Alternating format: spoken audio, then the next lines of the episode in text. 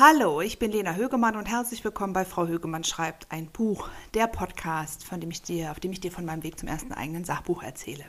Ja, heute ist Freitag, der 4. März und ich erzähle das deshalb so, weil ich mich natürlich auch gefragt habe, ob ich meinen Podcast einfach so weitermache oder ob ich hier vielleicht auch darüber reden sollte, wie es mir geht, wie es vielen Menschen in meinem Umfeld geht, denn immerhin sind wir hier in Europa seit einer Woche im Krieg, also nicht wir persönlich, aber ähm, ich denke sehr viel an diese Menschen in der Ukraine, was sie da erleben müssen, wie es ihnen geht. Ähm, lese viel darüber und ähm, auch ich bin sehr, sehr traurig und es nimmt mich einfach auch sehr mit und ich bin sehr in Gedanken bei diesem Thema. Ich habe trotzdem beschlossen, heute eine ab jetzt ganz normale Podcast-Folge aufzunehmen, ähm, weil das eben der Podcast ist. Frau Högmann schreibt ein Buch. Ja, und in dieser Podcast-Folge habe ich ein Thema mitgebracht, das gar nicht so ganz konkret mit meinem Buchprojekt zusammenhängt und irgendwie dann doch, denn es geht um mein Selbstmanagement als Autorin. Genauer gesagt um ziemlich gute neue Erkenntnisse, die ich hatte zum Thema Selbstmanagement und zur Organisation meiner Arbeit. Also in dieser Folge erfährst du, wie du als Autorin mit gutem Selbstmanagement deine Arbeit organisieren kannst, äh, warum du dafür richtig große Ziele brauchst oder sie zumindest mir helfen und warum du deine To-Dos mit einem Zeitfenster versehen solltest. Jawohl.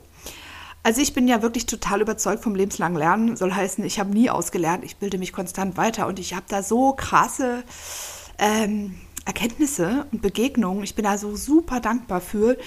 Und naja, klar, ich bin freie Journalistin und hocke mit Corona einfach wirklich viel zu Hause. Also in Corona-Zeiten. Ich habe das immer noch nicht gehabt, erstaunlicherweise. Aber ich bin halt ganz viel zu Hause und die Kontakte, die ich habe, die sind dann natürlich in Zoom-Meetings oder auch in Online-Workshops. Und da hatte ich einen ganz, ganz starken zum Thema Selbstmanagement. Und daraus möchte ich heute meine wichtigsten Erkenntnisse mit dir teilen, denn ich habe die schon quasi angewandt und finde es einfach, einfach super. Was ich da gemacht habe, ist so ein Crashkurs, gibt sehr viele. Das sind immer zwei, drei Stunden am Stück. Und da gibt es super viele Tools und dann kann man halt so mitnehmen, was man davon ja gut gebrauchen kann.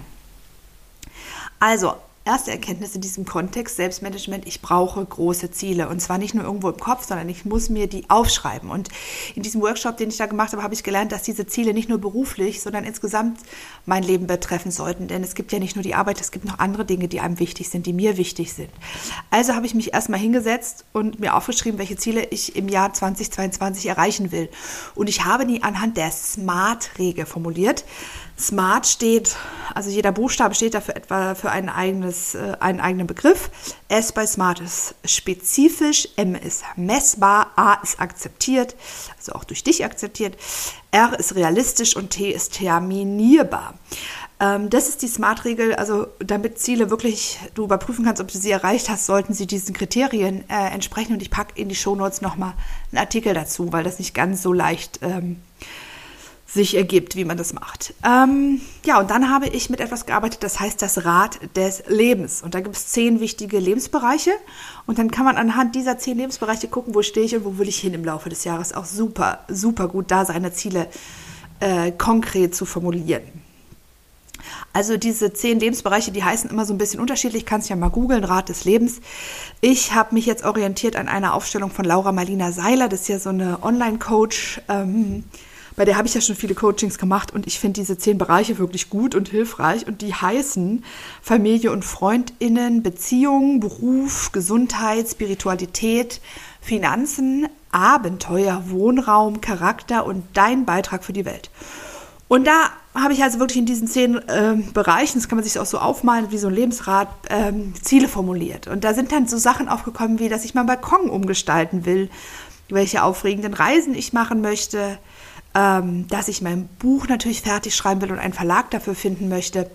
Und das Tolle an meinem Buchprojekt ist ja, dass ich dann irgendwie gemerkt habe, es betrifft drei Bereiche dieses Rad meines Lebens, weil es betrifft meinen Beitrag für die Welt, meinen Beruf und auch meine Finanzen natürlich, wenn es irgendwann funktioniert.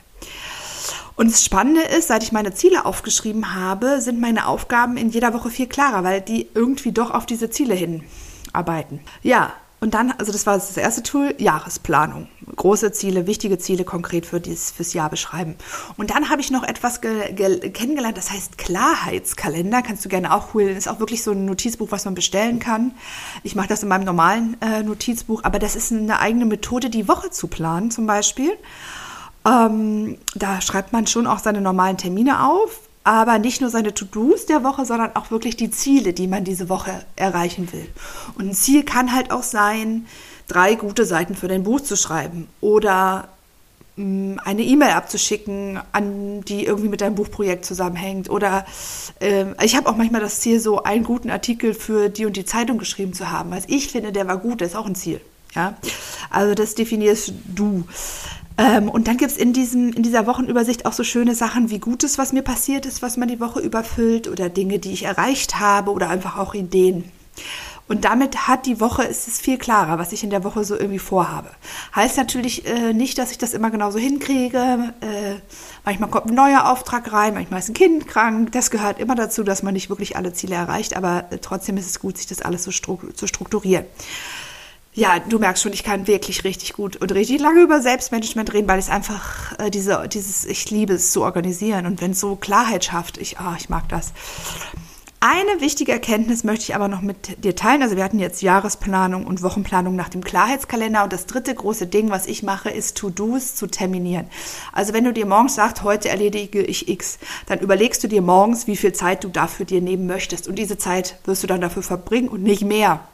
Also ich habe früher mal gesagt, ich mache diese Sache und dann habe ich da ewig an einer Seite rumgeschrieben und, und obwohl ich eigentlich wusste, so lange brauche ich dafür nicht. Und das äh, ist ja wirklich also life-changing gewesen, zu sagen, nee, also mache ich jetzt zehn Minuten diese Sache und dann ist gut. Und ich mache eine halbe Stunde dieses Interview und dann ist gut. Und das funktioniert enorm gut. Also auch, dass ich mir sage, wie lange brauche ich, um die wichtigsten Zitate aus einem Interview rauszuschreiben. Das kann ich drei Stunden lang machen oder 20 Minuten. Das muss ich mir vorher sagen, wie wichtig ist mir das, wie viel war da drinne und dann mache ich das so. Mega, ja.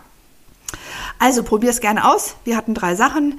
Jahresplanung nach dem Rat des Lebens, also wirklich Ziele, den Klarheitskalender für die Wochenplanung und deine To-Dos jeden Tag mit einem Zeitfenster zu versehen, was du, was du da rein investieren möchtest als Zeit. Ja, soweit erstmal von mir. Ich hoffe, ich habe dir ein paar Anregungen gegeben. Vielleicht hast du Lust, das ein oder andere auszuprobieren. Ich wünsche dir auf jeden Fall viel Erfolg dabei. Und ja, vergiss nicht, dir auch Gedanken ähm, zu machen über die schönen Dinge des Lebens und ähm, Dinge, dich mit Dingen auch zu beschäftigen, die dir gut tun. Das versuche ich jedenfalls äh, gerade in der letzten Woche äh, besonders zu berücksichtigen. Also alles Gute für dich. Das war es schon wieder mit der aktuellen Podcast-Folge. Ich hoffe, dass du mit deinem Buch vorankommst. Und denk immer daran, jeder Schritt zählt. Und wenn du eine Freundin, Kollegin oder Bekannte hast, die dir schon einmal gesagt hat, dass sie unbedingt ein Sachbuch schreiben sollte, dann empfehle ihr doch gerne diesen Podcast. Das würde mich sehr freuen. Bis dahin, hau in die Tasten.